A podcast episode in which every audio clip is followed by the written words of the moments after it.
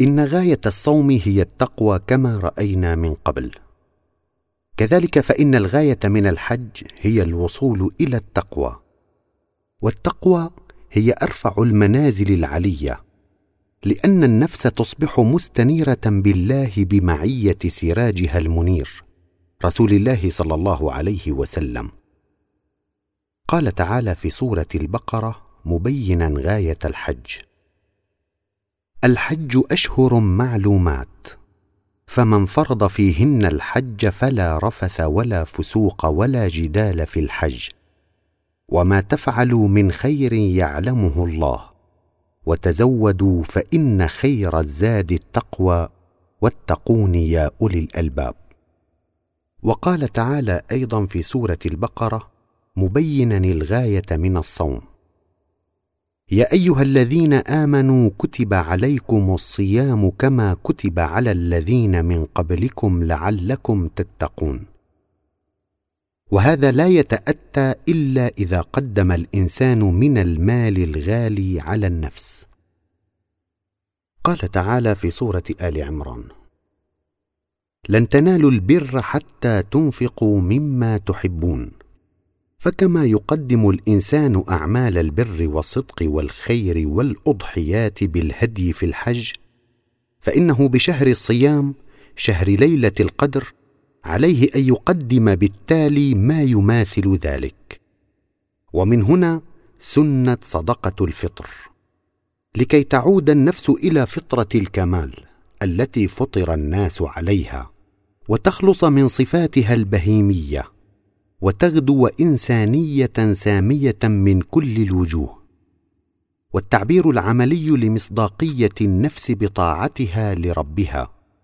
تتجلى بعملها السامي. أي بما تقدمه من الزكاة. إذ الصوم والصلاة وسائل للمعروف وعمل الإحسان. ويتبين من ذلك أن زكاة الفطر أساس لا يستغنى عنه ولا يستغني عنه الصائم أبدا ليصادق على صيامه فينال شهادة التقوى. كما لا تقبل شهادة الدكتوراه إن لم تمهرها وزارة التعليم العالي بختمها ومصادقتها. فثمرة الزكاة لنا ونفعها ومردودها علينا بالخير العميم دنيا وآخرة. بها تنعقد المحبة بين الغني والفقير. وتنشأ أواصر الإنسانية في المجتمع وتحل المحبة والتوادد بدل الخصام والجفاء والتباعد.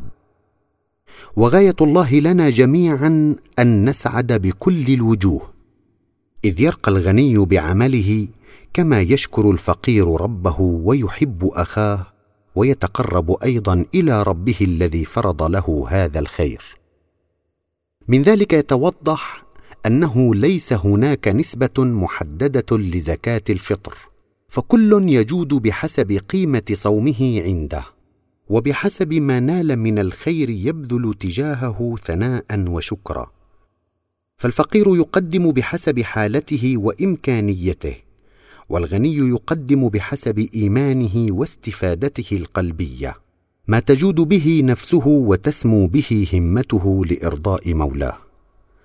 قال تعالى في سورة فصلت من عمل صالحا فلنفسه وقال أيضا سبحانه في سورة الكهف إن الذين آمنوا وعملوا الصالحات إنا لا نضيع أجر من أحسن عملا وقد تم تحديدها من قبل السادة العلماء بالنسبة للفقراء وكحد أدنى.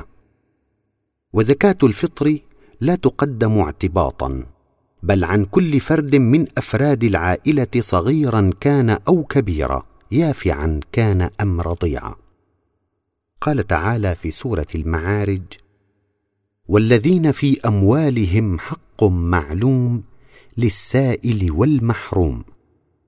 ويفضل دفعها قبل حلول النصف الثاني من رمضان من أجل أن يتمكن الفقير من أن يهيئ لنفسه وبنيه ما هم بحاجة ماسة إليه. والحمد لله رب العالمين.